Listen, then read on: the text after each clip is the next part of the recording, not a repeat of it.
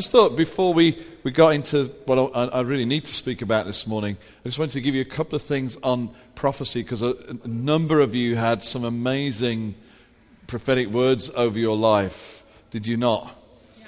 Like, is there anybody here called Perkins? I remember that moment. Quite, is there anybody here called Perkins? Yes, there is. And so on and so forth. And, and uh, for just a couple of tips, really. One is... And Julian, who, who was our visiting speaker, wouldn't expect that you'd believe that everything he said was one hundred percent. So we need to be responsible and weigh these things. So often if you get stuff and it kind of doesn't connect at all with anything you sense or feel or have, have dreamed about or anticipated or aspired to, um, don't feel that you have to somehow conform to this word. Sometimes it's worth just... stuff like that, just put it on a shelf and seeing what happens later on. Uh, but it's definitely worth, particularly some of these things were, they were game-changing, future-describing words. Now, I believe God sends that kind of prophetic word to call out our destiny and lift up our hopes and get us believing for the best in our lives and shoot higher than we would do otherwise. Uh, but it's worth dialoguing that, those with people you respect, checking it out, and if you feel then it is God for you, then go to war with it. That's what Paul said to Timothy. He talks about warring with the prophecies. And just because it's amazing, just because it's huge and exciting what came over you, doesn't mean it's wrong. Uh, I, I think there's a lot of incredible people in this room who have got uh, huge destinies on their lives, who are going to change uh, their their environments and the culture around them. So don't don't go, it can't possibly be right, it's too huge. No, maybe your view of you is too small. Um, so don't ditch it just because it's just too incredible. Uh, uh, and once you have lined up with it, make a note of it, pray over it, believe for it, and expect it to come sometime in your life. That's the other thing to say about prophecy is often the timescale issue is not always easy to know. Uh, I've got stuff I'm still figuring out twenty years on, and, and, and that, that's absolutely fine. Uh, prophecy comes just because you have to wait for it a little bit doesn't mean it was wrong. So I just want to encourage you, let's take it seriously. It, it, the Bible talks about not despising prophetic gift, and I think we despise it if we just if we just treat it as a trophy or as a collector's item. But actually what we want to do is honor it, receive it, process it, and, and, and believe it uh, with all our hearts and go after it. God revealed his heart to many of you last weekend, and it was so, so exciting. He's backing you all the way to see amazing stuff happen in and through your life, all right? Okay, I feel like we should pray, and uh, yeah, let's do that. That's a really good idea, isn't it? It's church, let's pray. Um, Heavenly Father, we, we just thank you for your presence again and again and again and again, and we can't we can't do this without you, and in fact, you've called us into your program.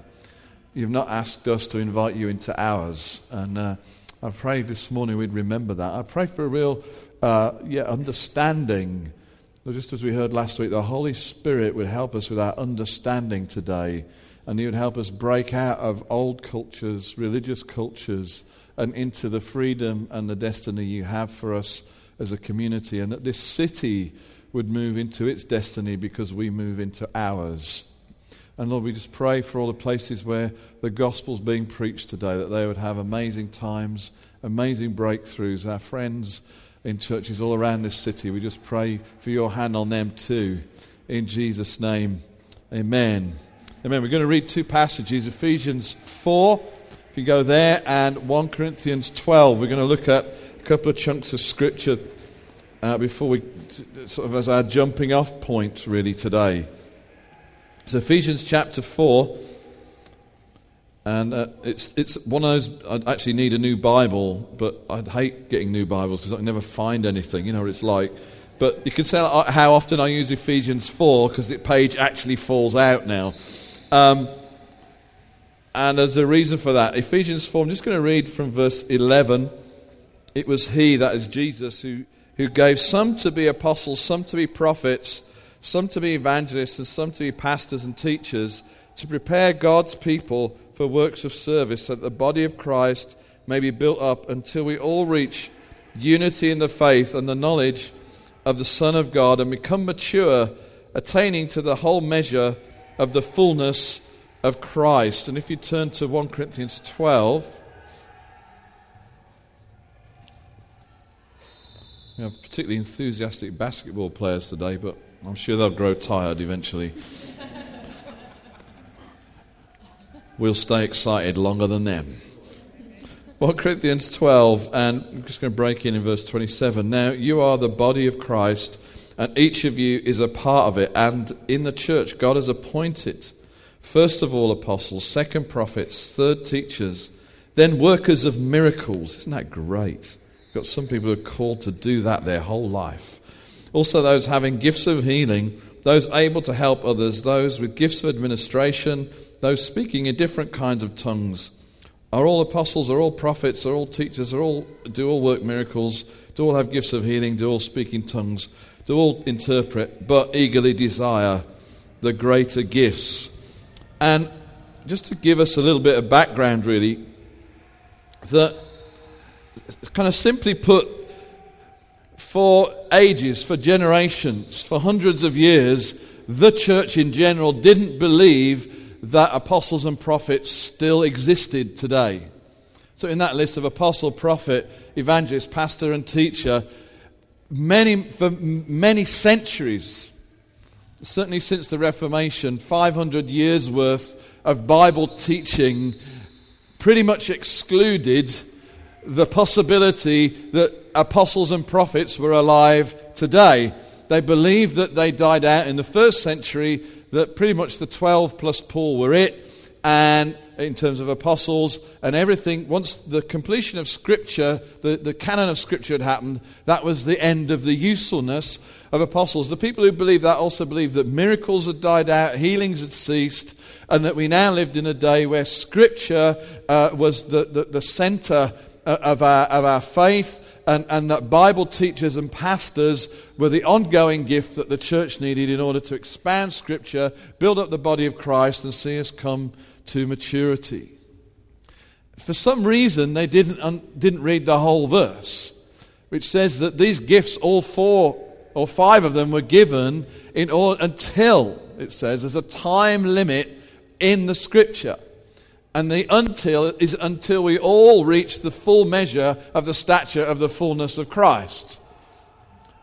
I don't think we're there yet. So the, we could spend a lot longer on proving the continuing nature of apostles and prophets, but that, I'm just going to leave it at that for now. I think that's enough of a proof text to say that they're still supposed to be here. Because the, the goal, and, and Paul mentions this a couple of times in Ephesians, is that we actually measure up to the whole fullness of Christ. That we walk around as a church and as people like Jesus did in all the fullness that Jesus was and did and taught and the miracles it did. The goal of Ephesians four ministries, apostle, prophet, evangelist, pastor and teacher, is to bring everybody up to look like Jesus to the world and to one another. And we ain't there yet. We're making progress, but we're not there yet. So all these all these ministries, and they, they're people with gifting. They're people with a kind of heaven built-in D N A, a heaven wiring to make them work a certain way so that they rub on, off on us as the church to equip us to be more like Jesus, who in his ministry was referred to as an apostle, as a prophet, as a teacher, as a shepherd. And although I don't think the word evangelist is ever used, he certainly led people to Christ. It's a statement of the blindingly obvious, really, isn't it? As he was the Christ. And he led. He said, I am the way, the truth, and the life. Whoever believes in me shall not perish but have eternal life. So he, you know, he led people to Christ. So we, we'll, we'll qualify him as an evangelist as well. And so what he's done is, rather than put all those gifts in one person now, he's given them to different people in order that as they do their thing in his body, the church, then the church becomes more like he was. So the church looks more and more like him in its apostolic nature, its prophetic nature, its pastoral nature, its teaching nature, its evangelistic nature. We should all look and smell and feel and do it like he did it. And that's the goal of all these all these ministries. Now, what happened if you don't believe they exist and that the only one is left is teacher and pastor? Then the senior gift becomes pastor and teacher. Yeah? So if that second verse is true, that it's first apostle, second prophet, third teacher, then workers of miracles, and miracles don't happen anymore, and apostles don't exist after the first century, the only people that are in play still are the teachers and the administrators. We still have them. But if you believe the miraculous disappeared from the church in the first century, then the only bits of that list that are in play are teacher and administrator and doers of helps. And that means that in the order, if you get rid of the first two, guess who's number one? Guess who came up with that hermeneutic? It's true. So teachers came up with a way of interpreting the Bible that meant that they were number one. And they have incredibly great skill at proving that that, that is the case. Isn't that interesting? And, and, and uh, there's some great little comments in Gordon Fee's commentary on First Corinthians twelve, where he actually says the reality is, certainly in Pauline literature, there's very little information about the gift of teacher in the church. There's lots of teaching, but it's not done by teachers, it's done by apostles, or it's done by Jesus. Or, but actually the gift of teacher has very little information about it, but somehow the teachers have managed to make it this huge thing. And I listened to an excellent Bible teacher the other day discuss the role of the Ephesians four teacher. And I'm sitting there, I'm thinking, this is an absolute circular argument. So basically, he didn't say this, but I asked him the question later. I said, actually, there isn't much information about the role of teacher in, in the New Testament, is there? And, and he agreed there wasn't. So he said, what you've done is take all the teaching that happens in the New Testament and say, because there's teaching, that's what teachers do. Do, do, are you with me? So I don't, I can't find the definition of a teacher, but I can see lots of teaching, so therefore that's what teachers do. But actually, really, that's what apostles do. Just stay with me. That's apostolic teaching in the New Testament. That doesn't, therefore, equal, we then completely know the authority, role, position of the teacher. Anyway, I'll leave you to think about that.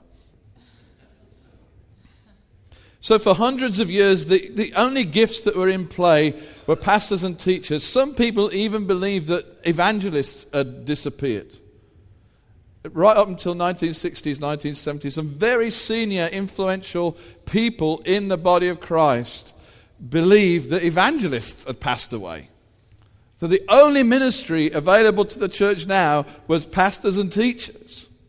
And the outcome of that, those centuries, is that the culture of the church, particularly in the West, has been defined by the D N A, the inclinations and proclivities of teachers and pastors, which has some glorious advantages. But, you know, to every great strength there's a downside. Have you discovered that in your own life?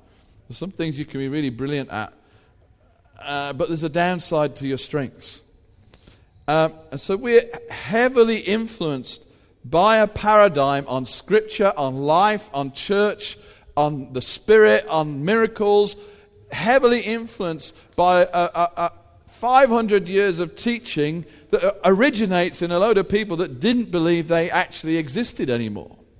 And we're still on a journey of discovering a hermeneutic and a theology that actually includes the supernatural rather than precludes it, and includes apostles and prophets rather than excludes them.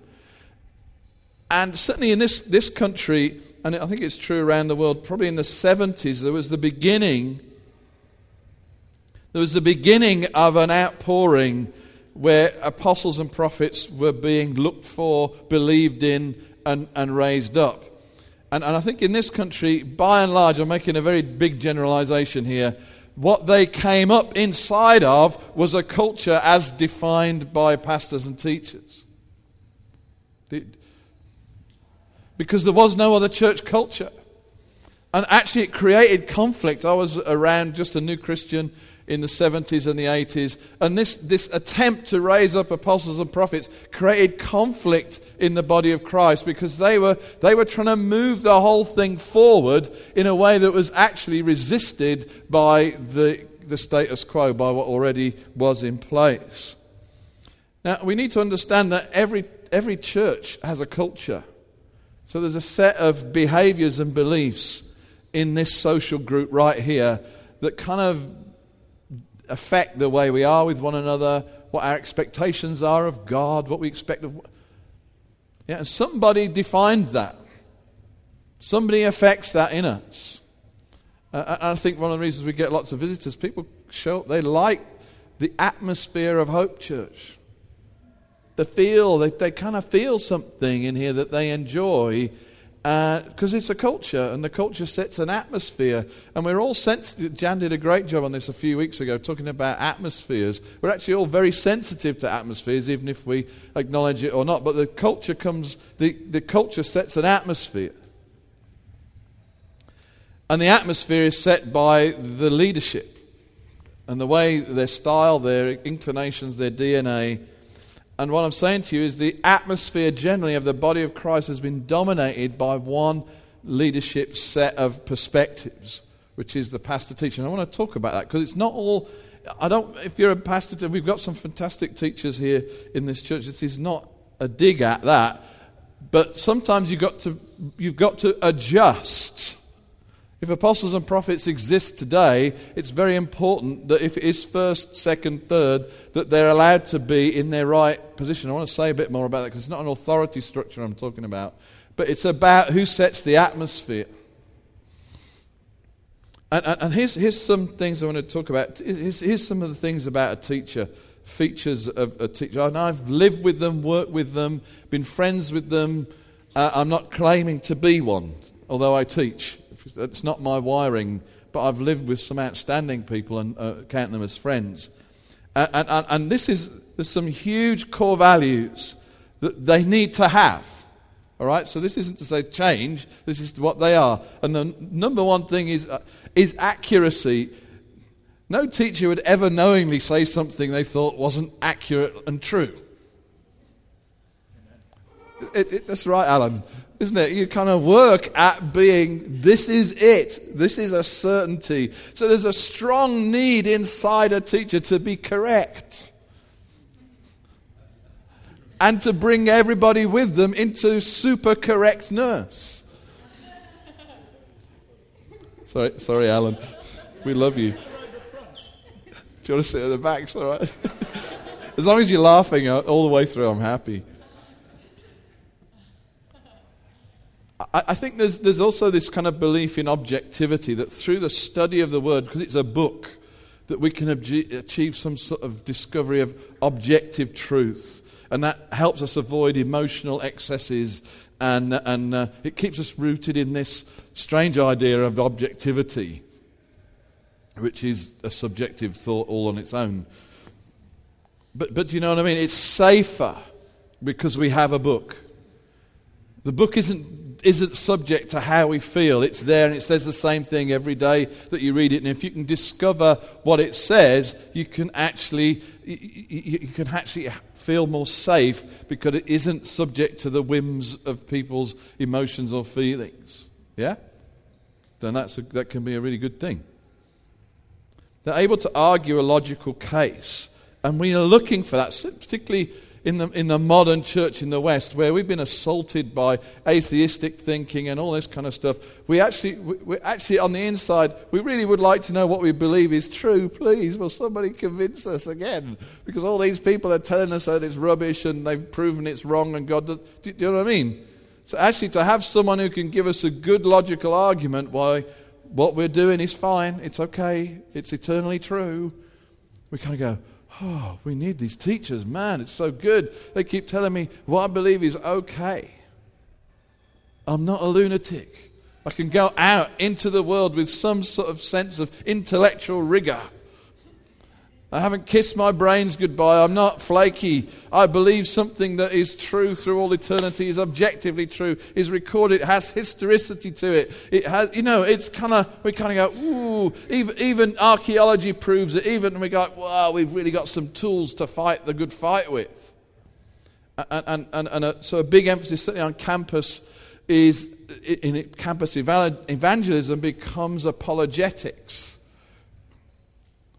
Uh, it isn't apologizing for the gospel, it's explaining it in a rational way and, and dealing with the objections. That the, the problem with that is that we get moved onto the culture's territory. So we're already on the back foot. All right, we're arguing their issues, not presenting our stuff. Do, do you see what I mean? You're already a disadvantage because you're already, you're already. Uh, the assumption is you're accepting their way of coming at life, and therefore it's worthy having the argument. I would question that, but that's not a, a point for now. These guys, the ones I know, are incredibly bright. I mean, brain size of planets, can remember more verses than I think there are even in the Bible. They're, they're like, I mean, they just have the capacity to say, you know, you come up with an argument, and they say, yes, but there's that verse in Deuteronomy ninety-four, and you're like, was there even ninety-four chapters in Deuteronomy? Um, and I've experienced this. They, they need lots and lots of data and information to change their position. So I remember a, a, a dear friend of mine talking with him about the role of women years and years ago, and I had like one verse for my position, and he wouldn't change. Now, he now believes what I believe, but it's taken him like twelve years of study, and I'm like, you agree with me now? He said, yeah, you were right. I couldn't, I couldn't give him enough data to convince him, so he's had to go on this journey to be convinced himself. So as a result, these, this gift values the word highly, which is absolutely fantastic, and also values education. Yeah? So hence we have Bible colleges, seminaries, Bible schools, and, and, and the fundamental thing is if we get our theology right, our teaching right, we'll raise up great leaders and we'll have awesome churches. And uh, I've heard great teachers teach, and their assumption is if we can just teach the right diet, if we can get the balance in our doctrine right to the church through a year, then actually we'll end up with this glorious church that is end of. That is the solution to everything. That, that's an assumption that, com, that comes in. Does that make sense? But actually all gifts are like that. Worship leaders think, well, the answer is we just need to worship all the time. Of course. Get rid of the preacher and just worship, and everybody will be transformed. The nations will come to us. You know, prophets are the same. It's like, well, you just just need to get whacked. You just need a better holy, you know, better word. Call out your destiny, then we're going to be. Do, do you see what I mean? Evangelists. It's like, what are we doing sitting in here? People are dying out there. They're burning in hell. Next week they could fall under a bus. Why bother even doing church? Go reach the lost. They're, they're absolutely... Have you met people like that? Because they are, they do exist. And they're great. But the solution is just go do that. So, okay, here we go. Shepherds, so pastors, so that's teachers. The pastor and teacher gift often go together, and there's a lot of argument in the Greek about is it two or one gift at the end of the list in Ephesians four. Who cares? Teachers care. Okay. Teachers really care, but they don't agree. That's why I said what I said. So I've heard both sides of the argument, and I look at it and I think, actually, the list isn't a, s- a set of watertight compartments anyway. So I've actually met pastoral evangelists and, you know, prophetic apostles and all that. So it is it, it, it we because if you look at it as some sort of scientific list and which box do you live in, then you've misunderstood it anyway. So I think yes, it would make it makes sense that the pastor-teacher thing flows together often. That's all I want to say about that. If you argue the Greek one way, then you support it. If you argue it the other way, then it's a separate thing. Who, who cares? Teachers care. Okay, we've done that. Pastors are concerned as shepherds, as they should be, that the needs of the people are met. And I heard yesterday we've got the New Frontiers North team up, and one of our guys did an excellent teaching on the role of the Ephesians four pastor. Basic, the basic heart of it is pastors care for people. Now, how they do that and, and where they're coming from and their, you know, heaven's resources available to them to do it, it was what he did a great job on. But that's the basic thing, is they're there to care for people. Their focus is you.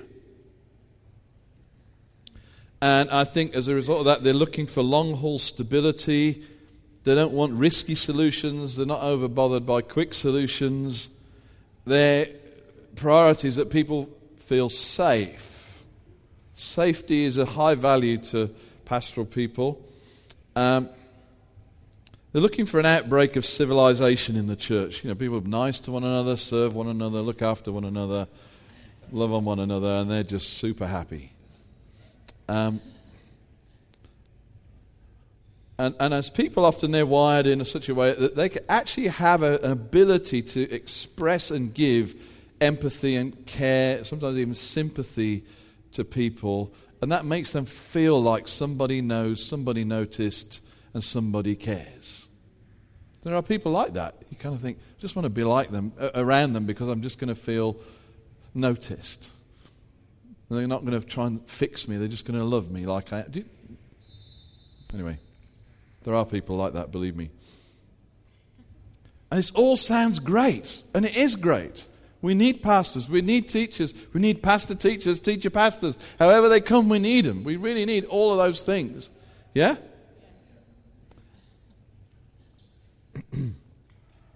But there are downsides to their upsides. And if and those gifts have dominated the culture of the church for five hundred years, and we're living with the downsides of their upsides. We're living with them right here, right in our heads.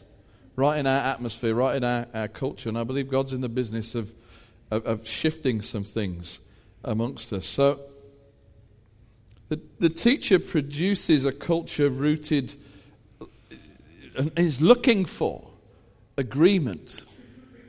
Now, this is the doctrine and we all line up with it and we all we all agree with it. Because disagreement leads to disunity and even separation. And that's the history of the last five hundred years of the church since the, the Protestant thing happened, which literally means protesters. Uh, we we protested against the Catholics, and then we've pr- been protested against everybody who doesn't agree with us ever since. Because the assumption is doctrinal purity is the goal, because the problem before the Reformation was doctrinal impurity. All right, so there's value in this, or I'm not completely knocking this, but if if that's all you build to, then the scary thing is if you disagree with me. So I need to convince you with an argument to get you to agree with me. Or we'll have another denomination. And I think there's probably been twenty since we started. It's the way it goes. So disagreement ends in separation. Um, you get a culture of caution, not experimentation, because correctness and accuracy is a high value.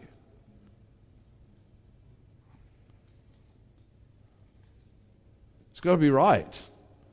And if we change anything, it's going to take twenty years till we're convinced to make it different. So you have a caution. You see what I mean? The downside of the upside is caution. There's, there's not experimentation. And if you look at the history of the church the last five hundred years, that's true.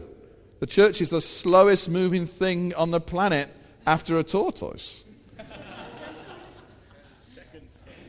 Second slowest thing on the planet. You know, talk about moving at the times. No, why? Because we don't want to change anything in case we get it wrong. Um, the teachers I know, with one exception, because he's sitting in front of me, have, have perfectionist tendencies. And that can end up to be quite controlling. All right, maybe I'm, my my discernment-ometer is off whack this morning. And that can become quite a controlling thing. Did anybody know anything about perfectionism? You know, it's, it's again, it's back to it's all got to be right, it's all got to be lined up, it's all got to be just so, and we work so hard at it. Uh, and, and, and it's like you, you can end up being so fussy over one tiny thing that you miss the, the bigger picture.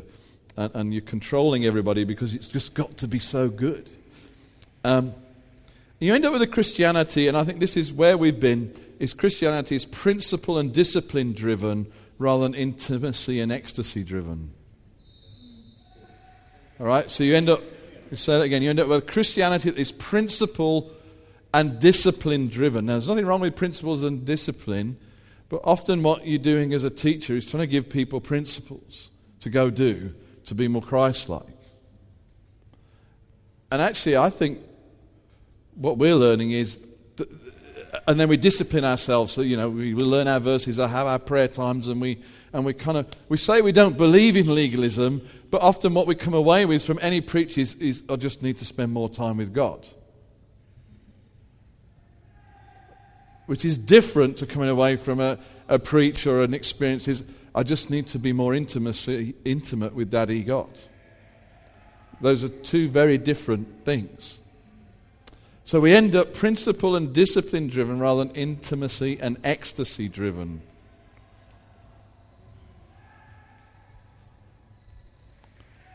So I, I think the New Testament is showing us an, an, an level of intimacy and a level of ecstatic experience that fuels passion to follow God radically. You can do far more from ecstasy and passion than you'll ever do from discipline. I don't think Jesus disciplined himself to go to the cross. It says he went for the joy. He, he, was, a, he was an ecstatic. For the joy set before him, he endured the cross, despising its shame. Man, I don't know what that joy in heaven is like, but it's pretty amazing if you can look at it and go, you know what, all this agony on a cross and all this suffering for the sin of mankind and all that, well, that's peanuts compared to the joy set before me. That's what it says. That's what the Bible says. Jesus is the is an ecstatic. He's a joy junkie. Come on, that's what the Bible says. It says he's after joy so much that he'll die to get it. He'll suffer the most undescribable suffering to get joy. It pulls him through an awful death and a resurrection. What for? Joy. Well, it sounds like church should be less serious. Yes! I'm going to say it again. We have ended up with a Christianity that's principle-driven and discipline-driven rather than intimacy and ecstasy-driven. Sometimes in our worship, we don't know what to say. We're having ecstatic moments in worship. Are we not, Hope Church? That's good.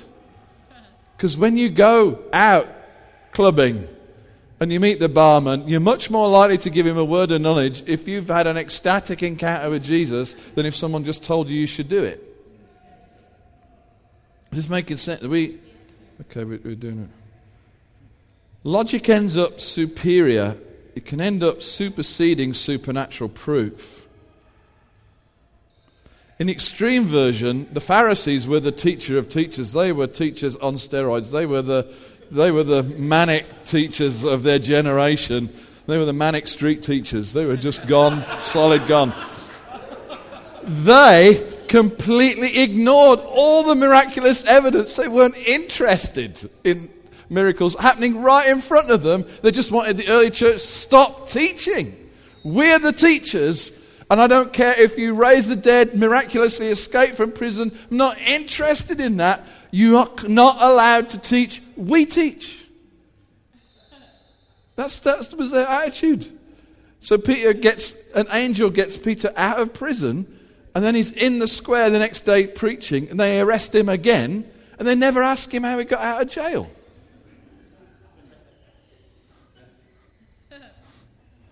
It's insane. That's the extreme. Pharisaism. Even you can do a miracle in front of them, and they can't see it. They're so blind. In the end, the Word has become the third person of the Trinity. So it's Father, Son, and Holy Scripture. And all Holy Spirit activity has been seen for centuries in the church. Holy Spirit activity happens in the preaching of the Word. Now it does, but isn't the only place. But that's kind of been the, the hallowed ground of the pulpit. is where the Holy Spirit operates in kind of traditional thinking. It is this, hopefully not upsetting too many people. So the, huh? The Holy Spirit is seen as, uh, Julian said this, he's seen as the butler in the Trinity. That was a great description. He is the gopher. Rather than to be worshipped, listened to, prayed to, engaged with, fellowship with, just as the Father and the Son. When Jesus left to go to heaven, he said to the disciples, let's see if you can spot the error in this statement. Wait in Jerusalem until the Bible is written. Then go into Jerusalem, Judea, Samaria, and the uttermost parts of the world. Or did he say, wait in Jerusalem until the Holy Spirit comes on you, and then you'll be my witnesses in Jerusalem, Judea, Samaria, and the uttermost parts of the world? Who think it was the first one? Stu was like... Second, he didn't say wait for a New Testament. He said wait for a Holy Spirit. He said wait for an experience, not a book. He said wait for a relationship, not information. All right, now, you could hear this as me pulling down the Bible, and that isn't what I'm doing. I'm lifting up Holy Spirit, who has been de- who's been relegated in the pecking order of Christian thinking for centuries. In fact, until this, till last century, there was very little written on the role of the Holy Spirit or the gifts of the Holy Spirit in theological work. You could search the theological works, and you get huge amounts of stuff on the cross and, and, and all that kind of stuff, but nothing or almost nothing on the Holy Spirit and gifts of the Spirit, although it's packed in the New Testament. Um, the great theologian, Puritan theologian John Owen did write something on it, but his was the only one in the sixteen hundreds, right up until the nineteen hundreds, completely neglecting the role of the Holy Spirit and any theology for that. Uh, teachers, you end oh golly, this is going on. Uh, all training becomes theological,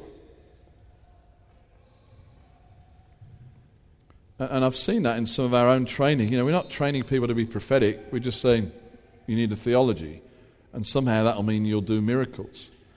My own experience is I studied harder on theology for fifteen years, but I never got more powerful. And again, I'm not saying we shouldn't study. I'm not. I'm just trying to address a, a, a balance here. And we can end up missing the gift in people because we... we're more preoccupied with their theological accuracy than their Holy Spirit anointing. And teachers see themselves as defenders of the faith, heresy watchers, and so they have a defensive posture that then deposits itself in the church. And we start to be people who, di- who remove ourselves or distance ourselves from people we think are a bit weird or a bit off. Because New Frontiers has the truth, really. Ah! I want to ask you a question. Whatever theo- we all have a theology. We all have a we all have one. Is yours the same as it was five years ago? Do you think the same about everything you know about God, the church, the Bible as five years ago? I don't agree with me from five years ago.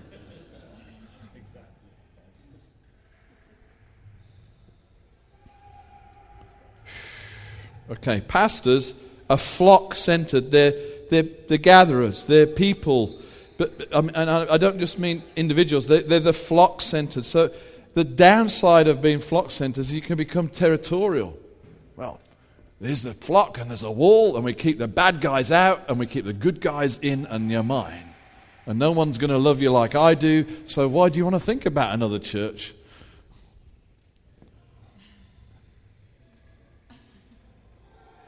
And the emphasis becomes on church at the expense of the kingdom, which is a, a larger concept than the church. And I, I've had these discussions with pastors, so they don't want to expose people to disappointment. So rather than take risks of faith and pray for the sick and launch out, they'll keep it cautious so that we don't get disappointed. They'd rather be un, not disappointed and ill. Because somehow disappointment is like you know, the thing to be avoided at all costs, because it's trying to keep it safe. So if you put these two lists of negatives together, you know, the downsides of the upsides, you end up with a Christianity that is well-informed, able to argue its point, lives from principle, and seeks to engage the culture at philosophical argument level when it's trying to take an influence. So we make we make moral campaigns where we talk about abortion and the principle of life, and we we we you know we'll speak about how it's wrong to have civil partnerships, and, and we kind of we're trying to have a, a rational dialogue. We're about good deeds, we're caring, we're safe, but we're a bit same old, same old. Because, got to be careful, got to be right.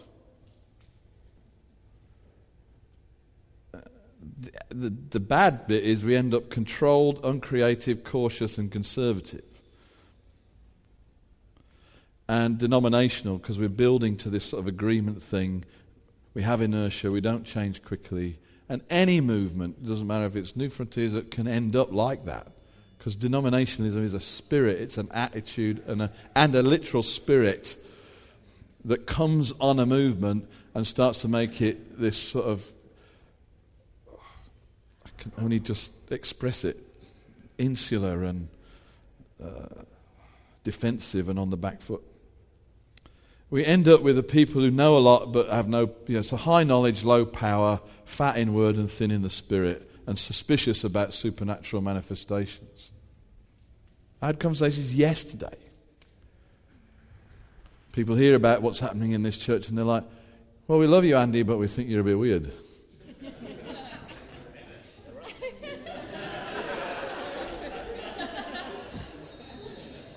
You know what? I'm happy. I'm loving it. I'm loving what God's doing. So the outcome for people is in the church as it has been, has been a bad place for sensitives and creatives. Because it's been controlled, conservative, cautious, correctness. Sensitive people don't do well in that environment. Creative people don't do well in an environment where correctness is important. It's like, ooh, I've got a new idea. Wouldn't it be wonderful? But, ooh, it might not be right. I mean, so many people, when they start to prophesy, the thir- first thing they say is, it might not be right, but... I'm like, who cares? Just prophesy. Anyway, so you don't, you find it, you find sensitives and creatives get depressed in church. It's a bad place for seers and prophets because they don't fit an environment made by teachers. They're treated with, treated with suspicion and are sometimes even seen as a threat. Because it's really hard for someone who's living in the realm of, of, of, of logic and reason to deal with someone who's seeing angels, demons, rivers of, of gold, um, and, and is having powerful, powerful subjective experiences and leading other people into powerful subjective experiences. They just kind of put you in the weird box and go and form another denomination. And that's happened in the church over and over and over again. So the sensitives, creatives, prophetics, seers, we, we've had a couple with us last weekend, and they, we went as a team up to their church, and the leader was trying to get us to talk about the things we were seeing in the angelic, and I was really reluctant. Because sometimes people, you start talking about stuff you're seeing, they go, ah, oh, you're a nut job, and they don't listen to anything else you've got to say. So I was kind of really reluctant to start talking about it. Anyway, we did start to talk about it, and then this other couple around the table start to light up, don't they? You were there. They're like, wow. And the woman particularly is like, wow, you're talking my language. I thought I was going crazy, literally. She thought she was nuts.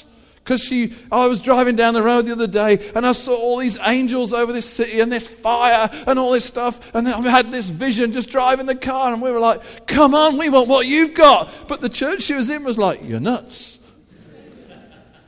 And she was beginning to think she was nuts. And this is a gift from God. This is a New Frontiers church.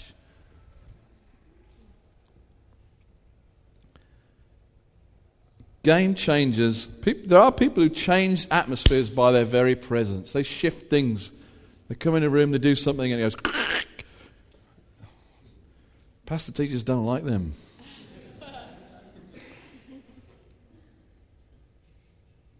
Out-of-the-box thinkers tend to be held at arm's length. Because what happens is, is it gets a bit insecure and you end up needing to centralize power in order to keep it safe. And you just, I've been in elders' meetings a lot of years, and the kind of assumption is, if we keep our hands on these things, we'll keep it safe because we've got the pastoral wisdom, and there's all these immature people in this church, and if we don't keep our hands on it, they're going to make a mess. And the last thing you want in this mindset is a mess, because mess is unsafe equals bad. I repent. I've been there. And the people that are thirsty for God's manifest presence and power make up with a teaching diet, which they're told is enough, because if we just get the doctrine right and we teach you enough and we get it there, we'll have the perfect church one day. And they're like, okay, okay, yeah, and they prove it from Scripture. And it's like, inside they're like, but we want a miracle. Inside they're like, God, we want feel, we want to feel God come. Yeah, but just get a good teaching, you'll be fine. No, I want to feel God. Yeah, but if you just know the whole of Leviticus, then you'll be absolutely fine. You're like, I want to feel God, not learn Leviticus, you know. Eventually, the fire and the hunger goes down and down and down because they're told that it's not legitimate. And I know people, I've been talking to people like this all the time. And they're hungry, but they're in an environment that says, we're going to teach you profound things and you will be amazing. And they're going, oh, it's boring. It just took forty minutes to do a very complicated explanation to tell me to love Jesus more. I've sat in messages like that. You're so fascinated with your own analysis of the truth that you're off on one. But the point is, love Jesus. I'm like, I could have said that in a minute. Uh, this is going on the internet. And I don't care. I'm, I'm starting to get a bit kind of, I don't know if this is righteous or not, but it's coming out, all right? I'm getting really, actually quite stirred up and on the edge of angry because I'm talking to so many people who have got a thirst for manifest presence, but they're in dullness, and they're being told that dullness is good. And they're asking me, what do we do? I've got my kids doing it. I've got people I meet. What do we do, and why is it like this? And I'm like, this is the reason. I've had lots of discussions about this. The culture is being shaped by people who are not equipped to do it any different. They are equipped for very important and profound things that we need, but not for this. You probably wouldn't be here if you didn't agree with me, basically. Preaching to the choir. So when we look at that pa- that chapter in First Corinthians twelve, it says, first apostles, second prophets, third teachers, fourth workers of miracles, which I think probably means evangelists. Philip was fundamentally a worker of extraordinary miracles, but we'll leave that for another day. It doesn't mean the apostle is the boss over the prophet, who then gets to rub the teacher's nose in the dust. It's not the kind of super hierarchy of the kingdom. We've got these heavyweight dudes who are apostles who are very serious and tell you off if you get it wrong. And, and, and you know, prophets that can read your mail and scare you with all their knowledge about how bad you are. And they crush these teachers because of all their kind of lack of revelation. No, no, it's not about that at all. That's human thinking. God's pattern for his church is not a hierarchy. It just isn't. I'll say a bit more about this next week.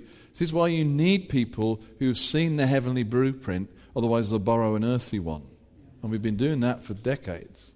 You can't get this out of a book. You can only get it from heaven. You can't get it out of a management book. God is not raising up managers for his church. He's raising up apostles and prophets and evangelists and pastors and teachers who equip. They don't manage you. They equip you to be you, to take responsibility for you. They're not here to control you. They're here to equip you and release you. Hierarchy creates dependency. We're trying to create maturity. Ah. Oh. I'm going to get off on too many points. This this is about who is the culture setter, who is the atmosphere creator, who should be the who who, who in heaven's design of how earthly church works. Who who is the ones that we should release to get the atmosphere right? Who has the primary say in setting the behaviors, beliefs, and attitudes so that the atmosphere and the culture of the church is a healthy one? That's what it's about. It's not like who's the boss. It's about who's got the gift to make it happen. Are you making sense? If you put teachers at the top, I know this because I've lived in the anointing of a prophet, and I know what it's like to be under a teacher, and it's a pain in the arse. Ooh.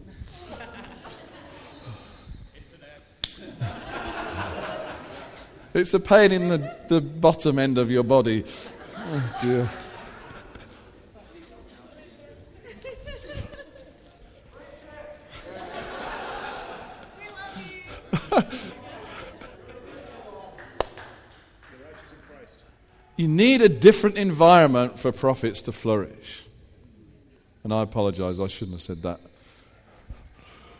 Oh, but I did. You can't sort of ravel it back in your mouth, can you? Um, it's frustrating living with people who can't see what you see and don't think it's valid or valuable. You want to live with, even if they can't see what you see, you at least want it to be valued. Yeah, and that's what we're trying to do here. We're trying to value everybody. Even if we don't get you, we value you. do, do you see? Because God values you. He made you. He gave you what you have. So that's what we do. We think you're amazing. That's our basic position. You're amazing. And it's not like we're not making it up. We're not faking it. That's what we really believe.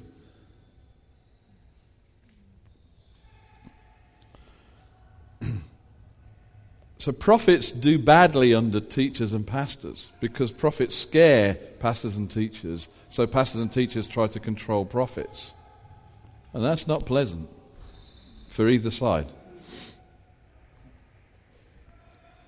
I believe if we get the order right and allow apostles to be apostles and prophets to be prophets and, and them to be the foundation of the church, which is what it says in Ephesians, they create an environment where pastors, teachers, evangelists, apostles, prophets, they all flourish and fly in their gift. And actually, they preserve us from the downsides of everybody's upsides. So it actually frees teachers to teach, but then we don't get bogged down with the down, the downsides of their upsides because there's a different environment. They're not shouldering the responsibility of creating the environment that we all have to live in. They can get on and do what we need them to do, which is teach and develop a theology for this this move of God that we're in.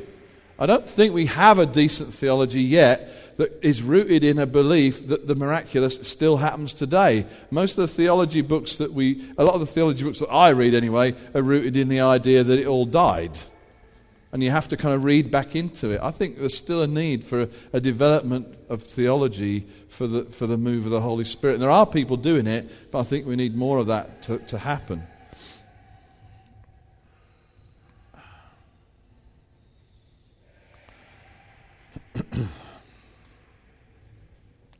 So historically, apostles were either didn't exist, or you only acknowledged them when they were dead.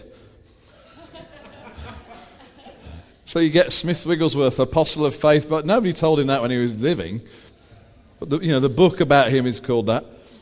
Uh, or we've seen apostles as missionaries. So anybody who goes to, I don't know, put drops in people's ears or build schools or whatever around the world. They're, the missionaries are apostles. And we need a new understanding of apostolic ministry if we're going to have an apostolic culture an environment where all the gifts can flourish. Because that's the absolute center of, of what of this kind of shift that's taking place. And that's why I'm going to take two weeks over this. So let's just spend five minutes getting you going, thinking about this, and then we'll come back to it. Is that all right? Hmm. I don't know. Hmm. I want to go home now. My head hurts. I mean, depends how long you've been in church, but I've kind of ripped up church. I've ripped up what I've been in for a lot of my life, but I want to change the world, not just do church. Yes. And what we've been doing is not the whole story. It's a good start. Yeah. You know, so it's not like we've been in it as rubbish. We, we've we've moved, but we have we have further to move. Yeah. Um, and, and I think we need to go back to the original. A lot of our thinking about apostles has been governed by looking at Paul's letters first. So certainly in our movement, it seems to be, it's increasingly become that apostles are, te- are great doctrinal teachers. They're good at managing lots of churches or and planting churches. And that, that's all good. But Jesus, if you go back to Matthew ten, and, and don't bother turning to it now, I'll just tell you about it and we'll look at it again. The first time apostle is used in, in the New Testament, well, in Scripture, is where Jesus sends out, sends out his disciples. And, and I just want you to notice that at this point they've not built any churches. In fact, they haven't done much of anything other than follow Jesus around. And at this point it says, that it's he calls them apostles in Matthew ten. And he tells them, this is what apostles do. You are my apostles. He says, go, saying the kingdom of heaven is at hand. Proclaim, preach, or in other words, the kingdom of heaven is at hand. So he gives them a message. Then he says, heal the sick, raise the dead, cleanse the lepers, cast out demons. You receive without paying, give without pay. Acquire no gold, nor silver, no copper for your belts, no bag for your journey, nor two tunics, nor sandals, nor a staff for your labours, for the labourer deserves his food. And whatever town or village you enter, find out who is worthy in that place and stay there until you depart. As you enter the house, greet it. If the house is worthy, let your peace, peace man, that's what it sounds like, isn't it? Peace, man. Let your peace descend on that place. Woo. And if it doesn't, let it come back to you. Well, what does that look like? Anyway. So he gives them a message, the kingdom. He says, demonstrate it by casting out demons and healing the sick and all that fun stuff. And he gives them the power to shift an atmosphere. It says, you have a peace on you. And I believe that's rooted in the bigger word in, in the Hebrew, which is shalom, which is this whole sense of not just peace, i.e. absence of anxiety, but presence of well-being. The overwhelming goodness of God rests on you, and you can discharge it in the atmosphere of the place you walk into. And if they don't want it, you can take it back and go away and give it to somebody else. Cool. So you have a message, you have power, and you have an atmosphere shift capability, Mister Apostle. Go do it. Uh, I think it's the Luke account of the seventy who he gives a similar thing to. They all come back like, whoa, even the demons are, you know, they're, they're, they're submitting to your name, Lord. This is really cool. He says, yeah, and he says he rejoices. That's that word I think Julian referred to. He spins around. He's so delighted, and he says, don't rejoice in this, but that your name's written in the book of heaven. He says, I saw Satan fall like lightning. They were going around and deposing all the principalities and powers in the villages he was going to preach in next. Anyway, I thought that was exciting.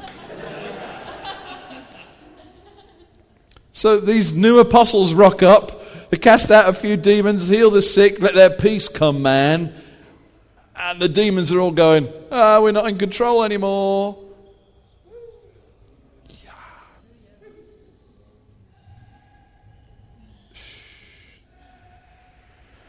Oh, so much stuff. Okay, I'm just going to have to land it with this. If you look I haven't got time to look at Acts, but I've got time to say one thing. Every, pretty much every city, I did a study on all the cities that the apostles and those that they sent rocked up in. Everyone, it has a phrase like this: the men who turned the world upside down are here as well. The whole city was in uproar. There was great joy in that city. The whole city was divided. They filled the whole city with their teaching.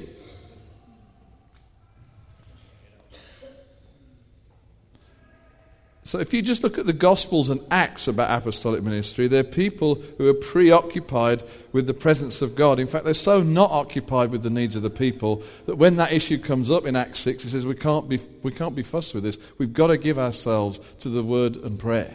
We've got to stay in the presence. Hello? We've defined church leadership as people who look after us, and if they're absent and not thinking about us, they're not doing their job. These guys are saying that isn't our job. They're preoccupied with bringing this Spirit of God impact from heaven to earth. And their preoccupation for every new believer in every new town is that they get the same Holy Spirit presence, atmosphere shifting impact in their life. Is this, is this making sense? They're occupied and passionate about city transformation through power encounter, not campaigns or social action. I'm not against doing those things. I'm just saying what they were doing. They were occupied with seeing miracles, healings, and deliverance and setting people free. Their anointing and authority causes regional demonic powers to fall and be deposed. I believe we're in the middle of a major reformation of how we do church, what it looks like, and that there's a new emerging understanding of the role of the apostolic and prophetic, which will, is, is and will reshape the church. And it's happening all around the world, and it's going to be the most fruitful season in the church's history, because the world is yet to see the full power of a New Testament apostle and prophet, but it's going to. It's coming. It's coming. What we've had has been an attempt. It's been a it's been a step towards it, but I just think there's so so much more, and we'll talk more about that next week. Amen. Thank you, Jesus. Thank you.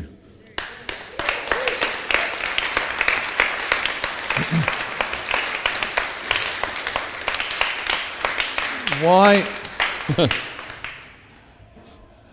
It's like one of those appeals. Anybody want to be an apostle? Come forward. No, we're not going to do that. By the time I'm done next week, no one will come forward. No, that's not true. Uh, let, let's just let's just stand and and pray for each other. Wouldn't that be good? Because we need to, we need to break out of some religious thinking that, that we've grown. It doesn't matter if you've been a Christian a year or thirty. You can have inherited some things that mean that, that you're not as creative, you're not as free, you're not as passionate, you're not as ecstatic. In fact, sometimes the church has taught us that ecstasy is wrong. It's actually the source of our joy and our momentum. Are you, are you with me? We need to get rid of some of that stuff off our lives. We really do. So why, why don't you why don't you pray for one another to get the good? To just you don't need massive. Just say, God, just help us get rid of the bad stuff and have more good stuff. Or pray for more ecstasy in the person's life. Pray for more revelation in the person's life. Get some prayer for you. And uh, when we're done, we'll get some tea, coffee, cake.